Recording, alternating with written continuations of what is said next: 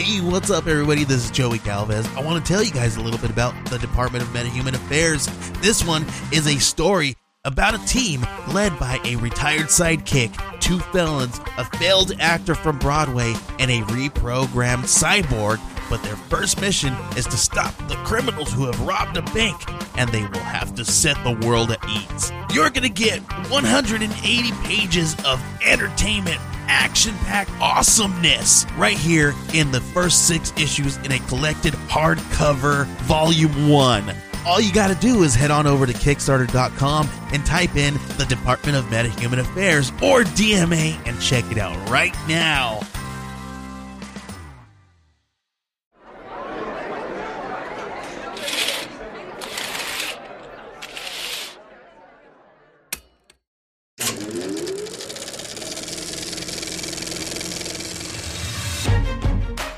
What's up, and welcome to another exciting edition of Bearded B-Roll. I'm Kyle.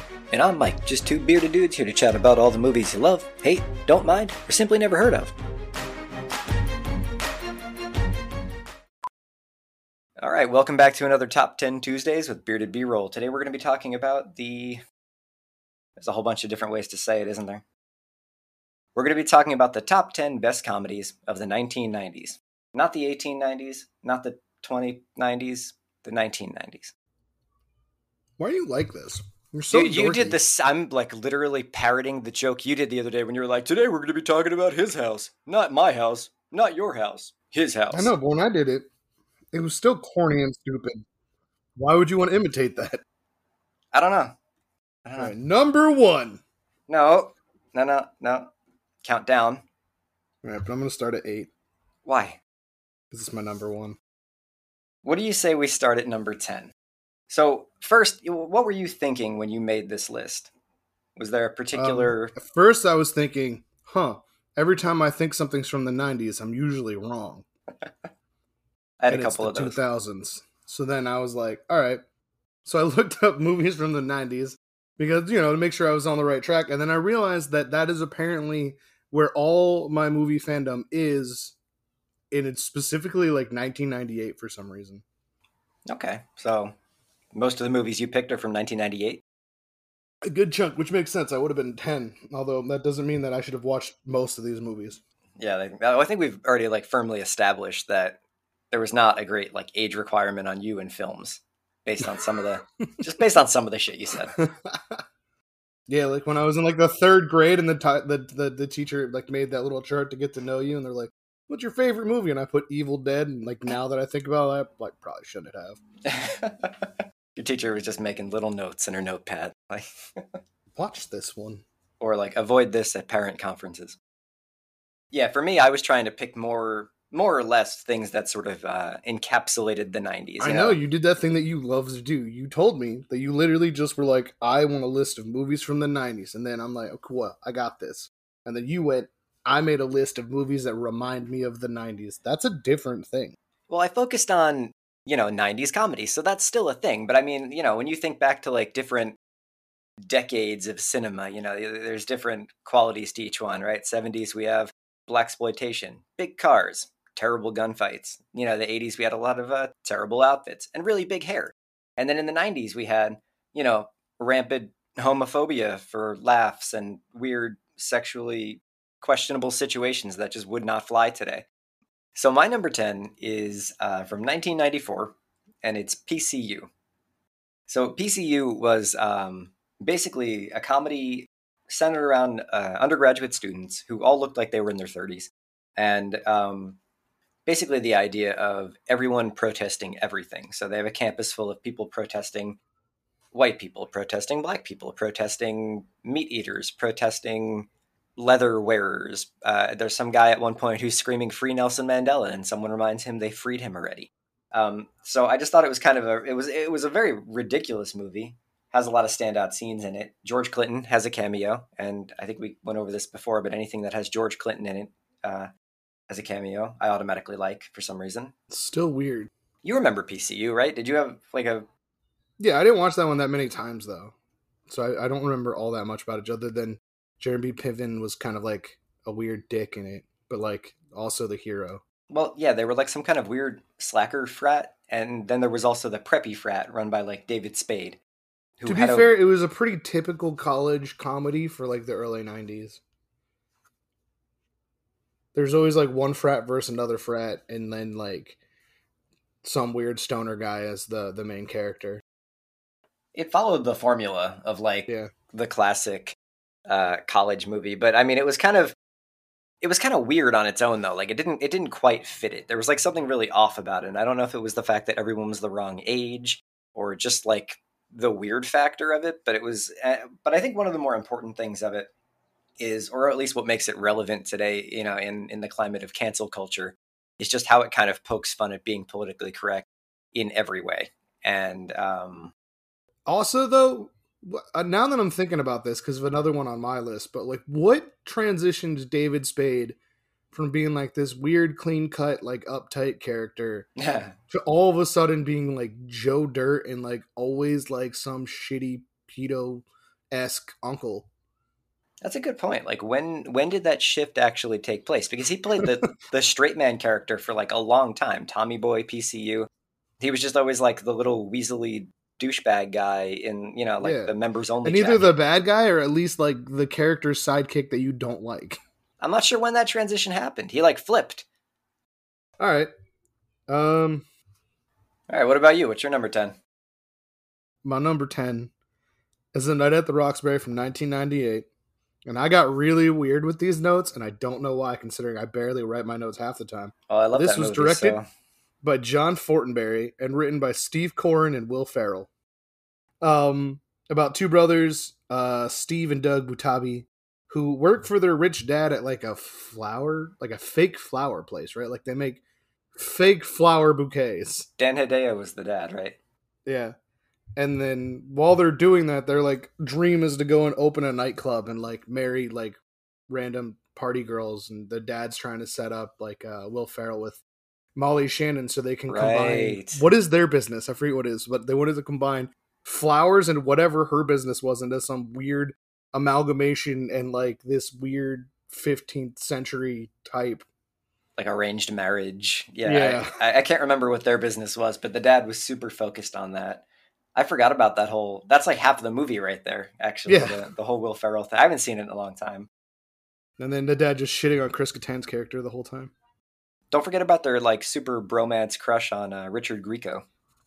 Yeah, that well, that's just because Will Ferrell has that one story and how they bump into him when they're trying to, uh I guess, pitch the nightclub to him or something. Don't they like accidentally hit his car or something though? It's something weird like that. But like this movie has a bunch of standout scenes. I think the number one one is one everybody knows, where they're like apparently choreographed some weird car dance, and Will Ferrell smashes out his side mirror. But there's also the um the scene that I think we used to do in Blockbuster when we worked together for some reason. With it, did you just touch my ass? While someone's like across the room from you. So that's what I got for that. Number nine. All right, so number nine was hard for me, and I couldn't decide which one I wanted to do, so I just went with the first one. And it's Wayne's World from 1992, directed by Penelope Spheeris and written by Michael Myers. And this one will come I up think- again. I think he just goes by Mike Myers. I don't think he's like a murderer in Haddonfield. no, no, no, no, no, no. Michael Myers. Um, so it stars Mike Myers. Another common thing with the '90s is the writer slash and or director being in the movie as the main character. And Dana Carvey, and they're they're two like stoner metalhead guys that have a cable access show, like a PBS type thing, where they just talk about music. And uh, the whole show is just about them trying to like, or the whole movie is about them trying to promote that show. And then like they're do they have a band? Why do I keep thinking they do, but they don't? It's the um, no, they don't have a band. the They're love just- interest that's played by uh, Well- what's her face, but that's part two. That's no Tia Carrere's in the first one because that's the whole that's the whole thing with fucking um, Rob Lowe trying to you know get into That's right. Yeah, yeah, yeah. She's trying to get famous as a rock star, and they're trying to help her too. So Wayne doesn't have a band, but he does enjoy music because he keeps going to the store and like lusting after that um, Stratocaster. Yeah. Anyway, I will give an awkward pause now. Is it my turn? It's your turn. Number nine. My number nine is American Pie from 1999. So The reason I didn't put that on my list is because of the fact that, oddly enough, that was one of those movies I wasn't allowed to watch.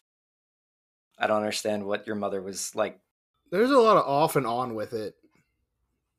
Well, anyway, let's talk about American Pie. Basically, the concept was a whole bunch of, you know, all American teenagers are. The goal was to get laid before summer, right? Yeah, it was a very they- wholesome, very American movie. Baseball, apple pie type stuff, right? No, no, it's it's like the kind of movie where somebody fucks an apple pie because someone told him that's what a vagina feels like. Um, it's more refined than like the '80s movies of the same topic. You know, like it's it's more. I don't know. It's more. It's not. It's not necessarily intellectual, but it has a much stronger like emotional component to it than The than- comedy's the comedy's smarter while slapsticky at the same time. A little yeah it's it's, i don't know and it, it has like an emotional core too you know like the the dad is like really understanding of the son even though maybe he shouldn't be all the time. Um you know doesn't he do something with socks? Like, doesn't the dad like come in and like touch the crusty socks, and he's like, "Oh, no that's the opening scene of the movie. The kid's like sitting there on his bed and he starts touching himself and he's doing the thing where like you used to be able to get like the playboy channel and shit on like scrambled on your tv if you didn't actually Yeah. subscribe to it you could hear it and you could see like weird images of stuff. So that's what he's watching. He's like oh it's coming in pretty clear today. And he starts touching himself and he's like oh better get that. And he takes a sock to put it on his on his dick. And then like all of a sudden his mother walks in while he's pleasuring himself and she's got like a you know a thing of laundry. And she's like hey honey i oh my god what's that? And the father comes in and he's just like oh oh oh oh honey that's just that's just bad reception right there and the kid's sitting there with the sock on his dick like and the just turning like brick red.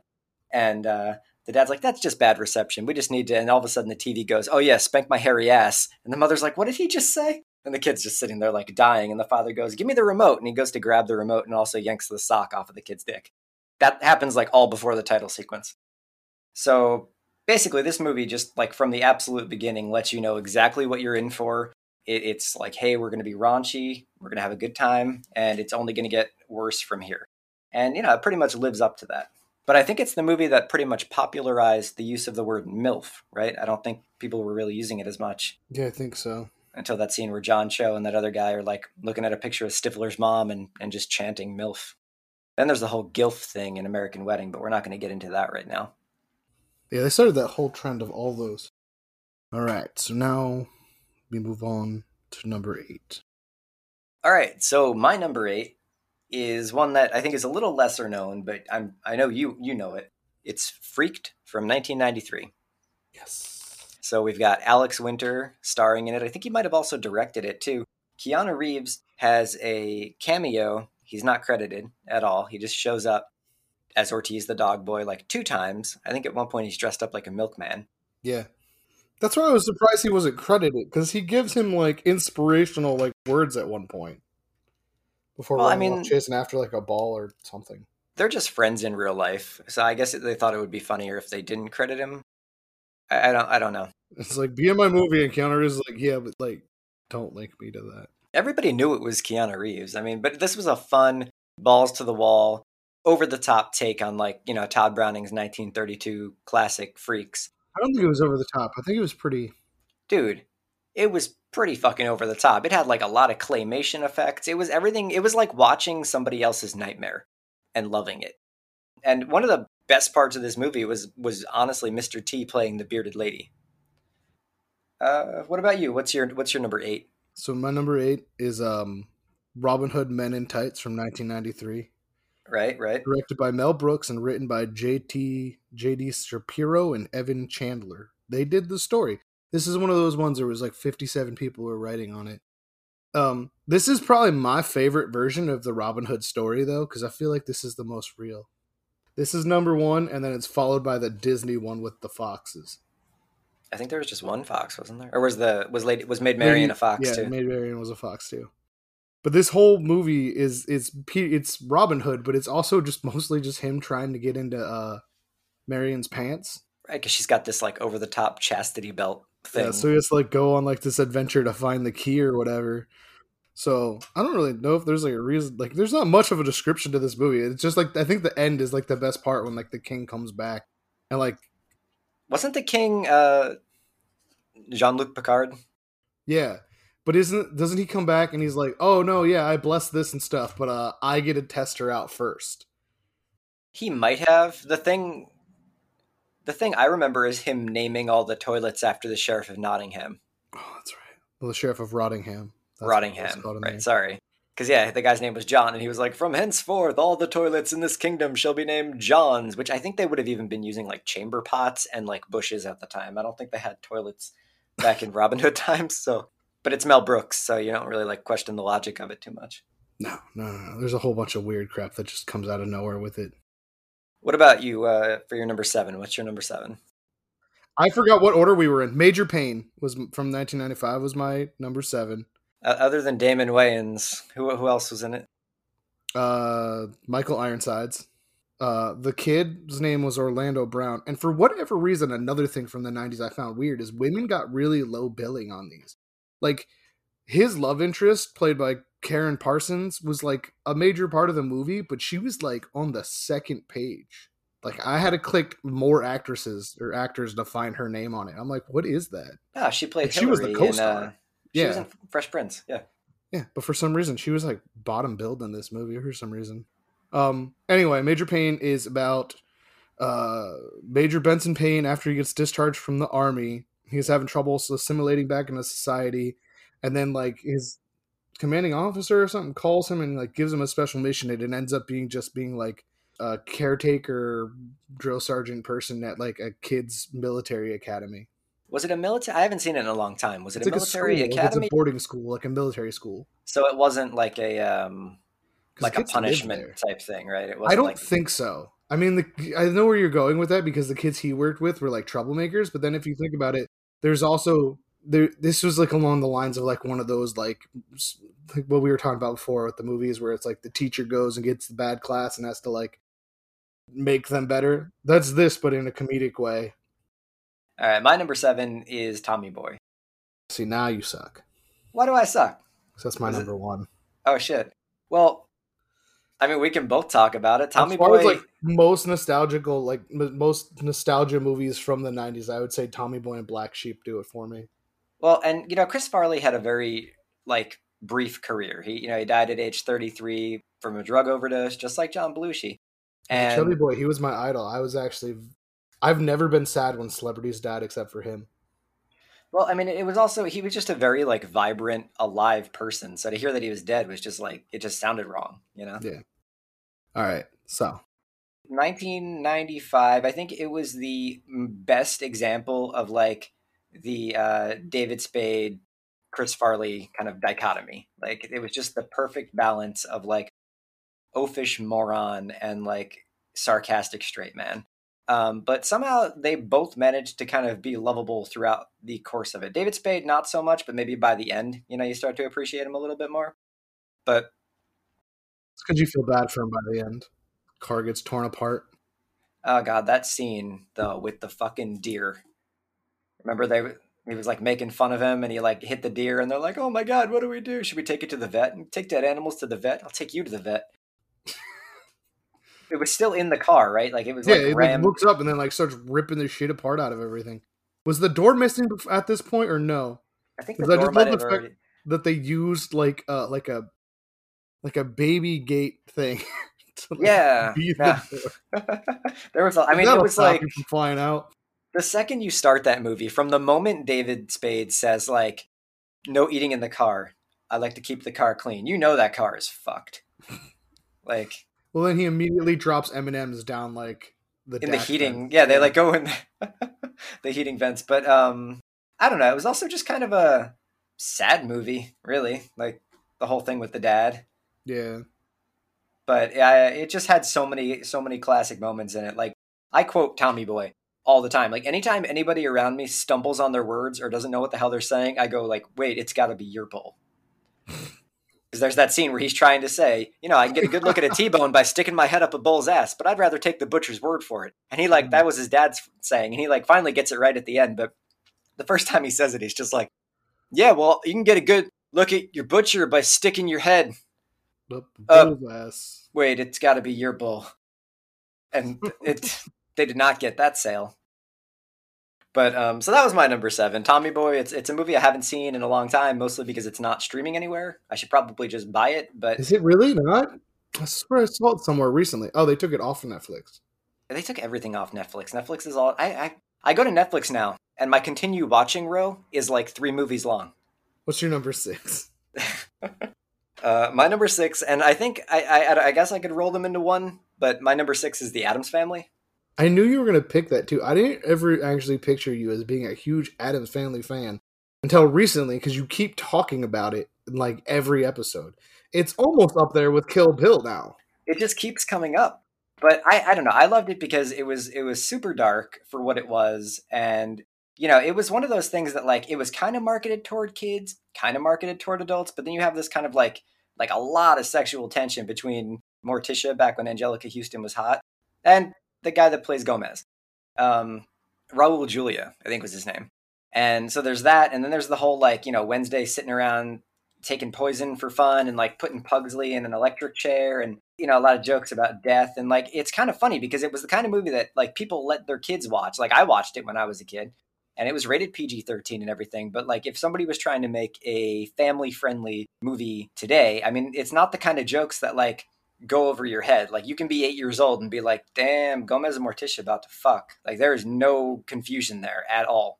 Which one is it where Uncle Fester like doesn't remember who he is and is vaguely a bad guy? Oh, that's that's the first one because it like opens up with Fester having been like lost for 30 years in like a shipwreck or something and he gets introduced to the family again as Uncle Fester, but this woman thinks she's just like presenting them with her adopted son or whatever and she's going to screw them out of all their money, but it actually is Fester. He just was lost his memory when this woman found him or whatever. Um all right, it is your turn to do number 6. All right. So I know you'll already shit on it because you hate the main actor in this as it is. I do. Yeah, yeah, yeah, yeah. You've you've always busted my balls for all the movies of his that I like. So it's uh, Son-in-Law, which I think is the least offensive to you, from what I remember talking about them. From 1993, starring Pauly Shore. It's it's this farm girl goes off to the big city college in California and befriends like Pauly Shore, who I don't think there is a description for the characters he plays because no, he well he's her he's the only one. He's the, he's our RA. But I Yeah. meant like his his his overall demeanor, like this weird, loud, upbeat stoner I think stoner glam rock would probably be the easiest way to describe it. kind of. But then he doesn't like behave all that much like a stoner because he's so loud and ridiculous. They have his character acting in like the way like, you know, flamboyantly gay characters were portrayed in like 80s sitcoms, but he's not gay in any of them. No, I know. yeah, no, that makes sense. That's kind of like all of his characters. So anyway, she goes off to like the college in like California or something, bumps into Pauly Shore, they become friends. He's her RA, and for whatever reason, she brings him home to visit her family, and it's just the most ridiculous like Romeo and Juliet story from then on because he's not they're not a couple, but they like slowly start to get feelings for each other. No, no, she pre- she makes him pretend to be that's her it is. boyfriend because like the guy she doesn't want to date is about to propose to her in front of like every single person she's ever met in her life. So then he proposes to her and she's sitting there like horrified and she says like do something to him and he goes, "Hey bro, you can't marry her because I already asked her and she said yes." that's right. And everybody's like, "Really? Wow." And she's like, "That's the best you could come up with." It's another very common thing in the 90s. Uh, but the best scene in that one is when he's like shoveling pig shit and like singing about it.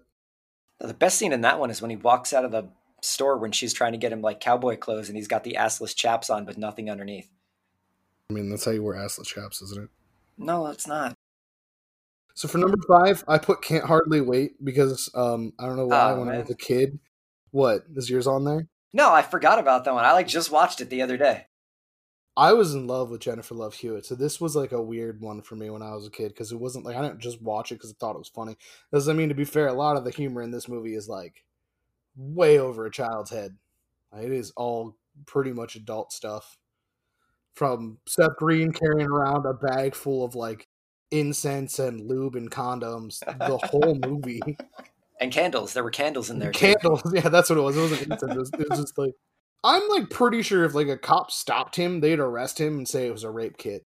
To like the, the the three nerdy guys that were hanging out on like the roof watching the party while the other guy incepted it and they had like some chart on how much liquor he could drink based off body mass. That did not work at all, actually. not even a little bit.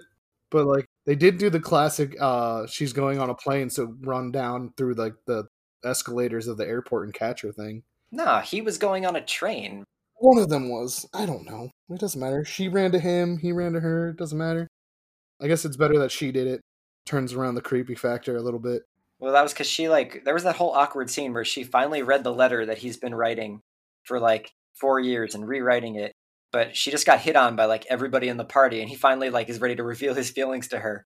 Including like her cousin, right? Like her cousin tries to pick her up. Yeah, her cousin like starts kissing her at one point, and he's like, I remember even as a kid that one uh, I understood why that was weird. I was like gross. But now Jennifer Love Hewitt was like a big thing and like you can't not have a crush on her when you're a kid, you know what I mean? Whether you're watching something stupid like House Arrest or Can't Hardly Wait, like it's like undeniable. This had to have been before uh, I know what you did last summer, right? Because it might have been around the same time actually, but I mean she was supposed to be more like cracked out looking in yeah, you know, I, I know what you did last summer, so I know she looks a lot older in that one for some reason to me. So if it is like the same time, that's crazy. Makeup is good. I guess. And then again, they could have been trying to. Well, no, she was a high school student both. Why would they need to make her look younger in one than the other? It's a good question. Well, standout scenes for this one are going to be just Seth Green. Oh come on! What about when Eric Balfour? I can't pronounce his name. He like licks the brownie off of the girl's face. Says, "I don't want to waste this," because it was like a pot brownie. That's pretty good. No, I just like the scene in like the the Seven Eleven or whatever, when he's like explaining his plans on how he's gonna like fuck girls, and then he shows like all the gross shit that's in his backpack. I had this weird obsession with the idea of wearing goggles because of him. Like, uh, I remember wanting to. I never why? did it. I don't it wasn't know. Even, it wasn't like he was not the cool character in that movie. Nothing about that said be like this character. He was meant to be like the loser. I was ten years old, man. I thought he was cool. I was like, I like that look. He's weird, but I like that look. I also just assumed that everybody in high school was a virgin trying to not be one anymore. Turns out that's not even close to true. Most people in middle school already aren't. Fuck, man. Um, so my number five, and I know this one was probably on your list because I know you love this movie. And I'm being really sarcastic right now. And it's probably one of the only movies on my list that is not specifically like, hey, because the 90s was like this. And it's The Big Lebowski from 1997 haha, I'm gonna fuck with you because I hate that movie. 98, 98. I said I was being sarcastic. I know you oh. hate The Big Lebowski. Oh, okay. I've never got that movie. I've never got it. When I wrote it down on the paper, I was like, I'm gonna hear some shit about this one. No, I I love The Big Lebowski. people make it sound. It is funny. It's one of the Coen brothers' like most most offbeat movies, I think, and it's just like John Goodman is fantastic in it, especially when he constantly says "Shut the fuck up, Donnie." every time John Steve Goodman is speaks. my low key like your spirit animal. No, like favorite actors that I never remember is my favorite actor until I'm watching him in a movie that he's in that's not Dan from Roseanne. He's always like the he's an amazing character. character actor, but he's also like this massive and very very that's John Goodman. Like there's no you can't look at him and have him disguise himself. So like the characters he puts on have to be that much more extreme and it's awesome usually. I love him from um what's the movie where he's like, oh my god, with George Clooney. Why can't I think of it? Saggy Bot Soggy Bottom Boys. Oh, uh, oh brother, where art thou? Yeah, because he yeah. plays like the Ku Klux Klan leader guy. No, no, he's the he's well, he is that, but he's also he's the playing Cyclops. the Cyclops. Yeah, because yeah. he's it's all based off the Iliad and the Odyssey, right? Yeah, yeah. That's like one of my favorites because he's so nice and convincing until he's a bad guy. Yeah, no, he was uh, he he's he's so likable, but he's so good at playing a bad guy too. That's the weird thing about it. Cuz like even in like Raising Arizona, he's like like a, you know, affable like rednecky guy until he's like a villain. Yeah. I would say he's up there with Gary Oldman as far as being able to be different characters, but the difference being that like he can't really hide who he is. You always know it's John Goodman, yeah. whereas it's like you the know, opposite of that end. Gary Oldman, you might be like, oh shit, that's Gary Oldman. But I mean, and The Big Lebowski just had so many classic moments in it for me. Like when the guy pees on his rug and he's like, "Oh, come on, man, it really tied the room together." And then this whole like weird mystery mystery noir plot stems from the fact that he just wants a new rug and he's like listening to the terrible advice of his friends. Turns into a kidnapping thing. There are like German nihilists that were part of a techno band. Um, there are The missing German toes. nihilist thing always fucked me up because he just referred to him as the German nihilist, which was like so so descriptive. and he was constantly drinking like white Russians. And then there was that scene where he had sex with Julianne Moore, and she starts like rocking back and forth like a little baby with her, her knees above her. And he's like, "Oh, what are you doing?" She's like, "It increases the chances of conception." And he like spits out his drink. Did you say increases? Um, so basically, The Big Lebowski is an amazing comedy, acid trip, mystery noir thriller, and I highly recommend it. Even if you don't like it, you're gonna walk away from it like, "Well, that was fucking weird." What's your number four? All right, my number four is a cinematic classic like no other cinematic classic. Bill Murray called it the greatest film of the century, and it is barely, barely able to get on this list because it came out in 1990, and it is what should always be recognized as a fantastic film. The one, the only, Frankenhooker. Never seen that movie. It's this fantastic movie about this guy who's dating this girl. She's a little overweight. She's been trying diets and nothing's working for her. And she gets him a brand new lawnmower for his birthday. And then there's a malfunction with it, and he basically murders her at his birthday party accidentally, cuts her up into a bunch of pieces. So he's like a like a programmer tech guy or something. So he realizes that he can like freeze her head or something. I don't remember if he froze it, but he, I'm pretty sure he freezes it. And he goes on this mission because her body's like destroyed, and he goes on this mission to like find the perfect body parts. So he starts like hiring hookers to like evaluate their body parts. And uh, he's like, well, how do I kill them? I don't want to just murder people. Well, they all do crack anyway. What if I just made a new kind of crack that was even better? So he like goes down to his basement and synthesizes explosive crack, basically. So once the hookers take the crack, like five minutes later, they just explode. And he doesn't feel bad because yeah, they were going to probably kill themselves with crack anyway. so I Um, now know where your list of things that wouldn't fly today comes from. It's this one. This is the one. this is definitely one of them. I, it's it's just it turns into this whole thing. There's like a great scene where like all these hookers are exploding at the same time at one point because he like accidentally started a hooker party that he didn't mean to, and they're all like, "Oh my god, great crack!" So they all like do the crack, and he's like, "No, no, please, please don't take the crack." And there's like twelve hookers that are just like ticking time bombs. If they explode, how does one use their body? Uh, he uses the parts that fly off, I guess. Um, so it It's like, oh, good, an arm up to the elbow. That's exactly the part I was looking for. It's beautiful. It's the most romantic, thought-provoking sci-fi thriller comedy that I think has been produced in the last 45 years. I like this woman's purple bra though. This looks sweet. Doesn't Yeah, do you think it would go with your panties? It might. It might. I mean, it'll definitely make my nipples look good. They already look good. Is this a movie? ah, gross. That scar. That. Oh man, her head looks like it's actually on wrong. okay. Oh, I don't know what we were doing. I forgot. What's your number 4? Um, Half Baked from 1998 because most of my movies are from 1998 because I think that was an age in which I was more able to understand things. I'm not going to lie, I did not really like Half Baked except for that one part. How could you? What? Anyway, this stars Dave Chappelle, written by Dave Chappelle. it's got Jim Breuer, Harland Williams, um, and Guillermo Diaz, who I think is like the least well known of those guys.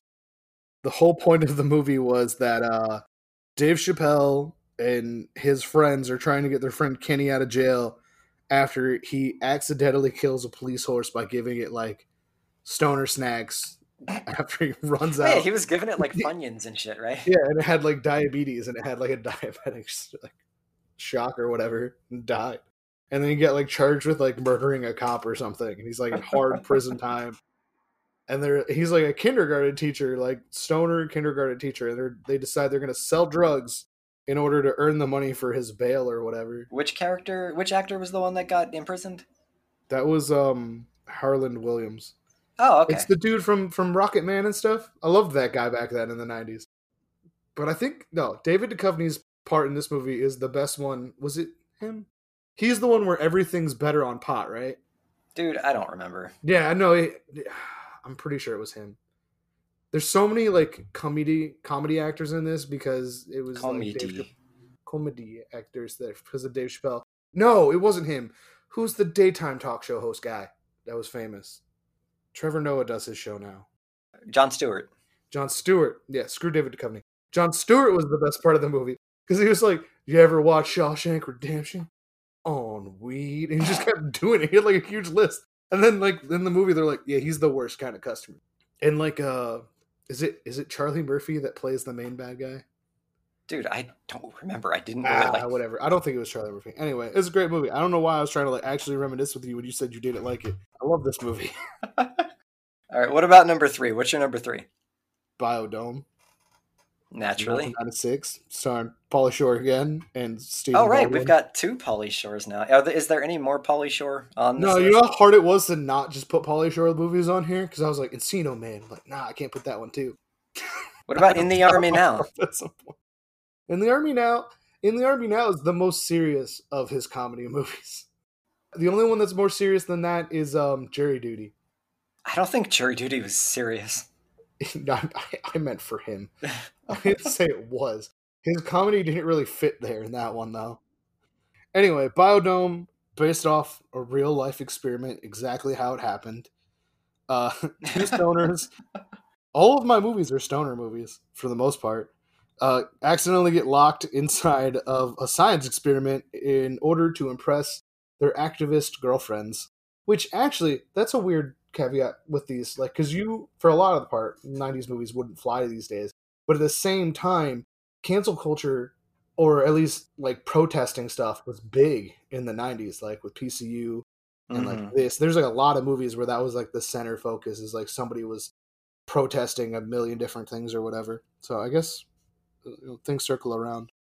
But anyway, so they get locked in and then they fall in love with two science chicks, which I don't even remember what they refer to them as, but it's almost along the lines as the princesses from uh Bill and Ted. All right, so um, I guess what made this your favorite Pauly Shore movie? What made it better than Encino Man or uh, In the Army Now or Jury Duty? I only picked this because I put it on the list before I thought of Encino Man. Encino Man probably would be my favorite. Yeah, but Encino Man, Pauly Shore has such a small part. I know that's why it's not my favorite Pauly Shore movie, but I would have put that above this. So I don't know. Yeah, I don't know. I just love this movie. I don't even. I think the standout scene was the scene for me. My favorite scene is when they they get locked in like the supply closet and they eat all of the food, which forces the science experiment to actually have to work. Then Well, I mean, they could have like hit the panic button and left, but yeah, they had to actually grow their own food and be like self sufficient at that point. which they wouldn't have done in the, fast enough timeline. What's your number three? My number three is uh, classic Friday from 1995. So oh, Ice Cube, Oh, Chris Tucker, Think about that one. John Witherspoon, R.I.P. John Witherspoon. well, R.I.P. Tiny Lister. Did he have a cooking show on YouTube though? No, he was Debo and Zeus. I know. But Friday's got so many quotable lines in it, like "Bye Felicia," right? Everybody uses that Oh, one. tastes so good, make you smack your mouth. Oh, that's that's Friday after next, isn't it? I, I, I, you know, I don't really like the anything after the first one. I didn't like the weird Christmas one, but Friday after next isn't bad.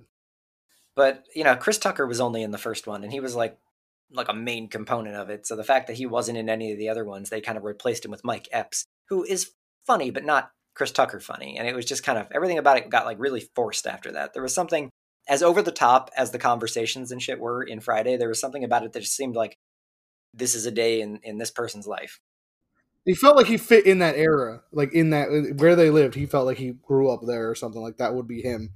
Where Mike Epps doesn't seem like that's where he would have come from. I don't know, just so many quotable parts. Like when his mom won't let him in to take a shit. You remember that? Mama! And then like she won't let him in. So he's like pooping behind the house or something and the, the neighborhood thief walks by and he's like, Hey everybody smoke, he's taking a shit. Like but it also actually had some positive messages in it, right? Because at one point, Ice Cube's character Craig, I think he has a gun and he wants to like defend himself or shoot Debo or whatever. Um, Because Debo just got out of jail, he's like gonna come rob everybody. Like that's just how he is. Everybody hides all their chains and shit when he walks Oh, by. my grandmama gave me that chain. That's my favorite line. because when Craig finally fights Debo, he decides to like fight him, you know, hand to hand and take his father's advice and like stand up and be a man. Even if you lose, you know, you you you can take pride in knowing that you tried. And I mean, eventually he does pick up a brick and hit Debo in the face with a brick. But like when he's laying there, that's when um, DJ Pooh comes back over and says, "My grandmama gave me that chain," and like punches him in the face and takes the chain. and of course, the classic, "You got knocked the fuck out." Like, come on, say, that was definitely from this. I was literally about to quote that. yeah. Oh, so I think we can both agree that Friday is probably one of the best '90s movies. Certainly one of the most quotable, and just a lot of really memorable characters. yeah, I'm gonna move that Um, to my number one now. All right, so my number two, and uh, it's kind of equal parts comedy and drama, but I think that's one of the things that really makes it work. Um, Chasing Amy from 1997. Ah, damn, I was hoping you were gonna pick the same Kevin Smith movie as me. Mine is also a Kevin Smith movie, so this is perfect. Chasing Amy, which I didn't even think about was in the '90s, is probably one of my all-time favorite movies. It is the most like It's not realistic comedy. relationship movies ever because it just plays off of people's like insecurities and all the dumb fucking conversations people have. Like it just you get the impression that Kevin Smith experienced something and wrote it down as stupid as it sounded and it came out and Well, it was beautiful. That's what almost everything. All his movies have been based off of like either urban legends that he heard about growing up in New Jersey, or something that did happen like around his circle. Because isn't there a reference to something about a pool, like something that happened in a pool in this one? Oh god, I mean I haven't seen it in so long. I have I have it on DVD. There's always references to some weird New Jersey urban legend about some weird, gross thing that happened to somebody. This movie, again, I don't know if there's so many like the way this movie handles LGBT stuff. I don't know if it would work today. it goes back and forth between being like really cool about it and being not so cool about it. But I think one of the reasons it would work today is because Ben Affleck's character, he like just doesn't understand lesbians. He's trying He's to learn. with the whole concept of it. But at the same time, it's a man trying to force a woman who is a lesbian into loving him, and he does it successfully for a small period of time. No, it's a little more complicated than that It because becomes more complicated, but the beginning of the movie, that's all that the goal is. It's I'm going to make her like me. she's also bisexual though. But I don't think that they don't really say that right away in the beginning. She's just coming off like she's At like- first it's it's well I mean it's not if you look at it from like a not manipulative standpoint, it's like maybe maybe I can get her to love me even though I'm a guy. Maybe she'll just love me like for the person I am rather than what my sex organs are. If anything, like nowadays, people would like tear it apart as being like some weird manly competitiveness that he needs to change this woman's sexuality for ego purposes. But then again, I don't know. Well, I mean the movie fully explores that though. It because does. But know, like, before we get too far past that, I I still say, and I've told you this before. We've had whole conversations just about this one conversation that's Quentin Tarantino esque, uh, up to like similar to the to the conversation about paying tips in, in Reservoir Dogs. But the scene where Banks, where Banky Banksy uh, Benki. Banky, okay, I knew it was like a along that. When he is like sitting there explaining how he doesn't understand lesbians because everyone could use a good dick. He understands why dudes will take a dick. And he understands Everybody everybody needs some deep dicking. That was the Yeah. He's like, I understand why guys like it, but I don't understand how a girl could not want it. Like that whole conversation is one of my favorite ones of all time. I wish I remembered the lines now because like back then we used to like quote it all the time. One of my favorite scenes in this had nothing to do with like the movie at all. It was like the opening scene at the Comic Con where Hooper X, like the only black character in the movie, stands up during like a like a panel discussion at a Comic Con and starts like going on this rant about how Darth Vader was this beautiful ebony like uh statuesque perfect thing in Star Wars and then they ruined it by taking his helmet off and having him be a crusty old white dude. Yeah. This movie has a lot. There's not a lot of movies that I force on my friends, but this has always been one of them where I'm like, have you never seen this? Well, we're gonna watch this now because you need to see this. Well, it's like over the top and goofy, but there's something about it that's just like It feels grounded still, yeah. it's emotionally intelligent. It's well written, and it like it's actually like a really solid portrayal of like human nature and stuff. Like it, it I mean, does that well. you're right. If it like if you ignore like the weird parts where Ben Affleck's character is vaguely homophobic because he doesn't understand or even really want to learn about like what it means to be a lesbian, and you you look at it from the points of views of like there's actually some good parts where it, it does like stand up for LGBT rights, but also in like the part you were just talking about, there's like other parts like that where people are like talking about like civil liberties for like POCs too, right? Yeah, and like it, it's it's actually a pretty It like, like hits on a bunch of those things. It's just like the main character's kind of dumb to all of it. Well, I mean, yeah, but I mean, at the same time, like that should stand today because, like, it's weird when you watch a movie and like or a TV show and every character is accepting of like gay people, like right off the bat, yeah. and it's like that's not real life. You're gonna meet people that are like, well, that's not right. Well, the Bible, well, the you know, and like for everybody to just be like, yeah, let me uh, go get my rainbow flag out of my car. It's not like conducive to how the world, like on the whole, operates. So, I mean, I think we still need movies like this because he's educating Ben Affleck's character actually educates the viewer as well. Yeah. Um, all right, what about you? What's your number two?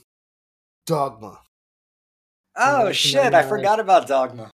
with uh, Ben Affleck, Matt Damon, and Linda Florentine. Actually, thinking about it, Kevin Smith actually hits a lot of like touchy subjects. I guess I never thought about it because it's always been like goofy comedies, and you don't think about like the hidden meaning in them. Chasing Amy's was a little more upfront, but this one it's like uh, a little more set back because it's there's like a women's right aspects to it because it's it's the main character is an abortion clinic worker or she works at an abortion clinic. I don't know if she's a she is a doctor, right?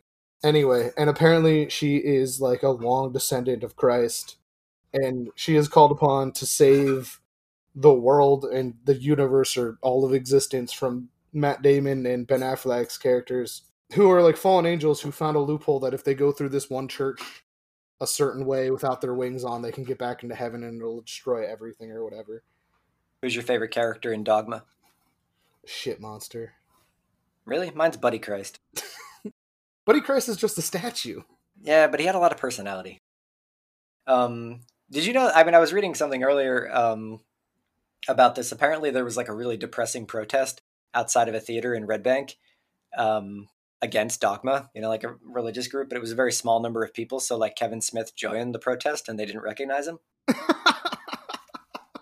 that's that's awesome. Actually, what's your number two? I did my number two. It's My number turn. one's Tommy Boy. So let's uh, let's just go back to you. All right. Well, my number one, since we're apparently topping off our list with Kevin Smith movies, my number one is Clerks. Clerks from 1994. Clerks, Um, I like, but it's not my favorite Kevin Smith movie. I think it's like the. I, I think I've talked about this before, but it's like the indie film. Like it, it's just perfectly represents it. It's the idea of working on a really small budget. How many different characters can I have this one actor play? How can I make this work in the scope of like just this one room and this rooftop? And then there's like the funeral part, but they don't even film the funeral part because they couldn't afford it. So they just show them like running out to the car at, at the end. Um, uh, I think I read, I, I saw an, either an article or heard Kevin Smith talking about it once, but apparently, like some critics started to like leave the the showing of it because they just weren't into it, and he was like, "Don't leave until you hear the number 37," because you remember that scene, right? No, I don't. I There's the whole thing with Dante's girlfriend visits him while he's at the store, and she brought him lasagna, and they're laying behind the counter. There are no customers, and she's like painting his nails or painting her own nails or something. And they start talking about the number of people they slept with. And he was like, "How many guys have you slept with?" And she was like, "Just three, including you." And he was like, "Oh." She's like, "What about you?" He's like, 12. She's like, "Oh, look, Mister Stud Muffin." And then like later in the movie, this other guy comes in, and she goes, "Oh, that's Snowball." Like, what does that mean? Uh, me and my girlfriend used to call him Snowball because he liked when if you went down on him, he liked you to spit it back into his mouth afterwards. So we called him Snowball. And he's like, "Yeah, but that wasn't one of the guys you said you slept with." And she's like, "I didn't sleep with him. I just went down on him." And he's like, "Well, uh, let's be clear on what my definition of sleeping with somebody was." And then it turns into like this giant argument, and he's just like, "How many dicks did you suck?" And she's like, 36. And he goes, Holy fucking shit. Is that including me? And she goes, eh, 37. And then it turns into a big fight. She gets mad, you know. She's like, I didn't complain when you said you slept with 12 girls. He's like, Yeah, but 37 dicks. Oh my God. And, you know, she like storms out. And he goes, Try not to suck any dick on your way through the parking lot. And then this guy, like, is leaning on the building, gets up and starts to follow her. And he's like, Hey, you get back here. okay, now I vaguely remember that part. All right, so we should wrap this up, but I just realized that we already forgot to mention our honorable mentions. Well, that should have gone before number one. So just to round it off, I have a couple things listed for my honorable mentions. Like Evil Ed is a movie from 1995 about a, an editing guy who watches so many horror movies that he turns into a psycho murderer. Um, Dead Alive, Very Bad Things, and really just Pauly Shore as a person because it's like a it's a whole different genre of film. Like Pauly Shore is its own subgenre. That's what I'm saying. Like his character is is always something bizarre. So those are my honorable mentions. All right. So mine, I got Bill and Ted's Bogus Journey, Naked Gun, the entire Naked Gun series, Dracula Dead and Loving It, basically anything involving Leslie Nielsen, Mike Myers, Dave Chappelle, Will Ferrell, Chris Farley, or Charlie Sheen. Charlie Sheen's a weird one on there, but you know, Hot Shots and Major League. I think the both those entire series came out in the nineties. I did like Uh, Major League. I don't know why I didn't actually put it on my list, but I should have put Beverly Hills Ninja. Probably because I just watched it recently, and um, it's not it's not the same. I tried watching it and it wasn't as good as I remembered. And the movie Death Becomes Her. You ever see that one? Yes, I have. Goldie Hawn, Meryl Streep, Bruce Willis, uh, Isabella Rossellini, basically wearing no shirt and a necklace, 1992. Fantastic movie with a very fun ending. Don't know why I watched it so many times as a kid. Probably because of Isabella Rossellini getting out of the pool with like her ass out, and it was the closest anything came to porn. Maybe, maybe. I really like the scene where the person got shot. I don't remember which one, but the cannon Goldie Hawn gets shot. just a leaves a shotgun. giant hole in Yeah. her, her head, like on backwards, right? Well, no, no. Uh, Meryl Streep's head is on backwards after Bruce Willis sort of pushed her down the stairs. I remember that scene like creeped me out, but also I loved it. And you know what? The special effects for 1992 really weren't that bad. Like they were, it was a good mix of practical and digital. All right, so this was another episode of this show. All right, so that was our top 10 list of the top 10 best comedies of the 1990s. Not the 1890s, not the 2090s, the 1990s. Are we gonna do this thing now? Where one of us makes a stupid joke and then we just like make fun of it for the rest of forever? Basically.